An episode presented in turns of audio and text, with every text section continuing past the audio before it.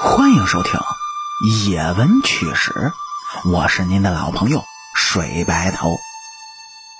今天这期故事呢，咱们来讲一个有意思的话题，说是历史上有些人的名字，你是一看就懂，但是保证一开口就会读错。说历史上有许多人的人名呢，你一看字儿都懂，但保证一开口，哎，百分之百的读错。不信，咱们先来个简单的实验。说《水浒传》里有这么一个英雄好汉，绰号传火儿，名叫张衡。哎，您各位肯定读成张衡，因为这是个什么字儿呢？哎，也就是一横一竖的横，一个木字旁边加一个黄色的黄。张衡这个名字，主播这么多年也是这么称谓的，但是啊，肯定我也错了。因为这个字儿正确的读法叫张横，横这个字儿其实是读四声横。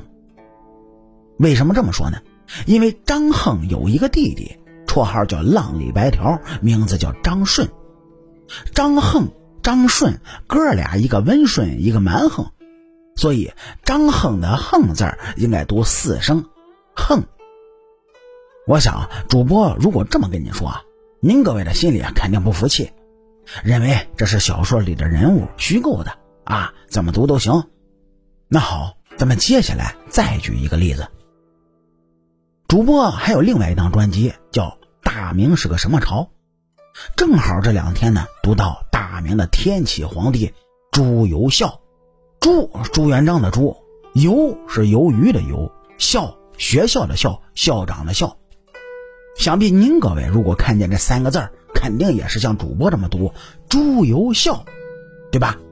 那您如果这么读的话，肯定就是大错特错了，因为“朱由校”这个名字最后一个“校”字应该读成“教”。朱由校本名应该是朱由教，那么为什么要读“教”呢？哎嘿，就是因为朱由校有一个弟弟，名字叫朱由检，也就是大明的末代皇帝崇祯爷。哥俩的名字正是由“教检”这一词拆开来说的。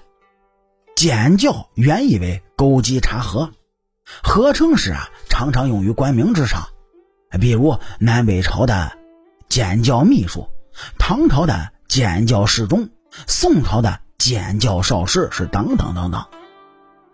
如果您各位还是不服气，认为主播在这里强词夺理，那么咱们再来一个比较有说服力的。您各位也知道，刘备的儿子阿斗刘禅，他名字里的“禅”字，您各位是不是经常读成“禅”？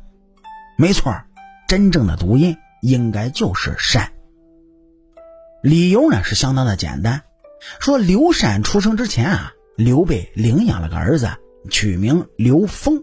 哪个封呢？封神榜的封。有了刘禅，哎，这俩宝贝的名字合在一起就是封禅。封禅是帝王为祭拜天地的活动，登泰山筑坛祭天，称为封；在泰山下的梁父山祭地，称为禅。将俩儿子命名为封禅，哎嘿，由此您各位可以看出大耳贼刘备的志向可真不小。以此类推呢，金庸武侠小说《笑傲江湖》里的左冷禅的禅，似乎也应该读成善，因为左冷禅他老人家可是有风霸江湖、一统天下的野心。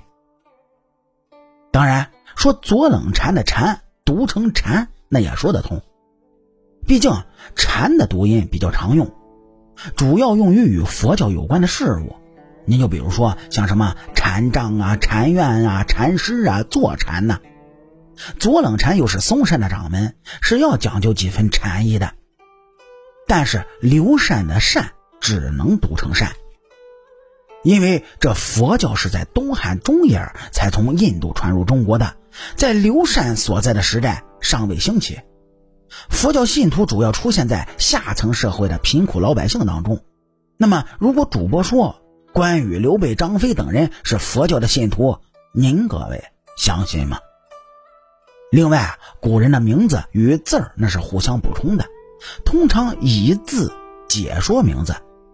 比如说啊，诸葛亮字孔明，这是以明解释亮；诸葛亮的哥哥诸葛瑾字子瑜，那是以瑜解释瑾；周瑜字公瑾，则是以瑾解释瑜了。那么刘禅的字儿是什么？公嗣。禅是与帝王有关的活动，而嗣是继承大业的意思。刘禅是要继承什么样的大业？帝王呗。所以刘禅的禅只能读成禅。说了这么多，再说一下主播身边的一个例子。说有一个女性朋友，名字叫林昭，朝阳的朝。说刚认识那会儿，大家也都非常奇怪，说为什么叫成林昭而不叫成林朝呢？输了之后再一问，得，原来人家还有一妹子，名叫林夕，夕阳的夕，林昭对应的就是林夕。好啦，感谢您各位在收听故事的同时呢，能够帮主播点赞、评论、转发和订阅，特别是订阅，伸出您各位富贵发财的小手，右上角订阅的小按钮点一下，这样主播更新的速度才会越来越快。我是您的老朋友水白头，野闻趣事精彩，下期继续。